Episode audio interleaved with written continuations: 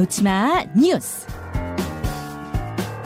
놓치마 뉴스 오늘도 유창수 PD와 함께합니다. 어서 오십시오. 안녕하세요. 예, 가장 눈에 띄는 소식 뭐부터 볼까요? 반세기 만에 재개된 달 탐사. 아, 아르테미스 1호 드디어 발사에 성공했어요. 예, 현지 시간으로 어제 새벽 1시 48분에 발사가 됐는데요. 그동안 기체 결함, 뭐 기상 문제 이런 걸로 계속 발사가 중단되고 연기되고 하다가 이번에 다섯 번째 도전 만에 성공을 거둔 겁니다. 음. 발사 장면이 인터넷을 통해 전 세계에 생중계됐고요. 어, 발사 90분 후에 유인 캡슐 오리온을 달로 향하는 궤도에 올려놓는 것까지 성공을 했습니다. 오리온은 6만 4천 킬로미터를 더 날아가서 달 주위를 돈 다음에 12월 11일에 지구에 돌아오게 됩니다. 네, 근데 이번에는 우주 비행사는 태우지 않은 거죠? 예, 이번에는 우주 비행사 대신에 유인 캡슐 안에 어, 마네킹 3개를 태운 채 달에 무사히 다녀오는 것까지가 목표입니다. 마네킹에는 방사능 감지기 같은 여러 센서를 부착을 했고요.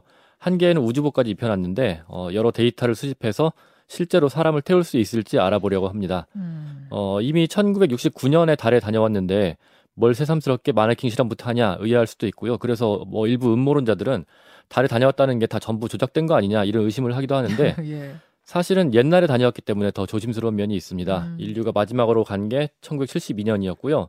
그 뒤로 50년이 지났기 때문에 지금은 이제 그 당시에 썼던 기술이 아닌 새로운 기술들을 사용을 하고 있고요. 네. 또 사람이 달에 간 지 하도 오래됐기 때문에 어, 사실상 새로 시작하는 것과 마찬가지 상황입니다. 그래서 음. 지금 아르테미스는 하나하나가 새로운 시도가 되고 있습니다. 그러면 사람을 태워서 가는 건 언제쯤으로 계획하고 있어요? 이번 아르테미스 1호가 성공적으로 다녀오게 되면은 또 다른 변수가 없으면은 내후년에 2024년에 우주 비행사 4명을 태우고 아. 어, 달 궤도 유인 왕복 여행을 하고요. 다시 1년 뒤인 2025년에 아르테미스 3호에 예. 여성과 유색인종 우주인을 태우고 달 착륙을 할 예정입니다. 어, 굉장히 계획, 계획이 구체적이네요. 우리나라도 사실은 우주 개발 뭐 달 탐사 계획을 세우고는 있는데 네. 좀 차이가 많이 나서 우리 우주 비행사들은 언제 갈수 있을지 좀 기대가 됩니다. 그래요. 다음 뉴스로 가죠. 마스크 쓰고 훈련 참가한 손흥민. 우리 대표팀의 에이스 손흥민 선수 카타르에 도착했습니다. 예, 손흥민 선수가 안화골절로 수술까지 받았지만 어, 우리 국민들 2년 넘게 마스크 썼던 거에 비하면은 내가 경기 중에 보호 마스크 쓴 건 아무것도 아니다. 음. 이러면서 반드시 뛰겠다는 의지를 밝혔었는데요. 네. 현지 시간으로 어제 새벽에 카타르 도하에 도착했고요. 음흠. 어, 표정은 비교적 밝았는데 아직 왼쪽 얼굴 붓기가 빠지지 않은 모습이라서 조금 걱정이 되기도 했습니다. 음, 손흥민 선수는 내 위치에서 최선을 다해 실망하지 않도록 하겠다 이런 말을 했습니다. 그래도 지금 사진 보고 있는데 제가 생각했던 것보다는 괜찮은 것 같아요. 예. 정말 저는 어 이게 정말 한 몰이 훅 돼버린 상황이면 어떡하나 알 수가 없었잖아요 그동안. 근데 그래도 웃는 얼굴 보니까 좀 붓기는 있지만 그래도 다행입니다. 예, 수술 자국이 눈에 띄어서 뭐 많이 안타깝다는 그런 반응들도 있었는데요. 근데 공항 도착이 자정을 넘긴 시각이었기 때문에 굉장히 피곤했을 텐데도 그 다음날 아침부터 바로 훈련을 소화를 했습니다. 예.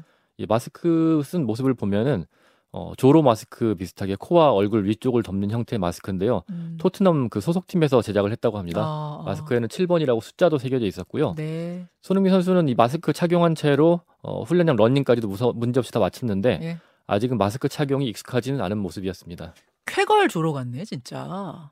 멋있네. 예, 쾌걸 조로처럼 활약을 하면 좋겠네요. 아, 그랬으면 좋겠어요. 그 예전에 2002년에 김태형 예, 김태형 선수가 썼던 마스크 코뼈 골절이었는데 그렇죠. 마스크를 쓰고 경기를 했죠. 비슷한 마스크인 것 같아요. 옛날 예. 생각도 나고 그 영광이 다시 재현됐으면 좋겠습니다. 힘내십시오, 손 선수. 다음 뉴스요. LA에서 한국 여승무원 노숙자로부터 피습. 이게 무슨 얘기입니까? 한국 여성 승무원이 어, 로스앤젤레스에서 흉기에 찔리는 사고가 발생했습니다. 음. 병원에 이송돼 수술을 받고 있는데 위중한 상태인 것으로 알려졌습니다. 어, 어떻게 된 겁니까? 현지 매체들에 따르면 LA의 한 대형마트에서 40대로 추정되는 노숙자로부터 피습을 당했다고 하는데요. 음, 범인은 먼저 9살짜리 아이에게 다가가서 너를 찔러 죽이겠다 이렇게 외치면서 예. 도망가는 아이 등을 흉기로 찔렀고요. 예. 이후에 A씨 무리 쪽으로 다가가서 A씨를 찔렀다고 하는데요. 주변에서 범인을 막고 즉시 경찰에 신고를 했는데 범인은 현장에서 경비 직원이 쏜 총에 맞아서 병원에 옮겨졌지만 숨졌고요. 어, 부상을 당한 아이와 그 피해자 한국 여성 승무원 A씨가 병원으로 옮겨졌는데 어, 아이는 안정적인 상태지만 A씨는 위중한 상태로 알려졌습니다. 그럼 완전 묻지마 공격이에요? 묻지마 피습이에요? 아무 이유가 없어요? 예, LA 경찰청장이 현장 브리핑을 했는데 어, 범행 동기를 파악 중이지만 무차별 공격인 것으로 보고 있다 이렇게 밝혔습니다. 기막힌 일이 여기저기서 많이 일어나네요. 예. 수고하셨습니다. 감사합니다. 김현정의 뉴스쇼는 시청자 여러분의 참여를 기다립니다. 구독과 좋아요, 댓글 잊지 않으셨죠? 알림 설정을 해두시면 평일 아침 7시 20분 실시간 라이브도 참여하실 수 있습니다.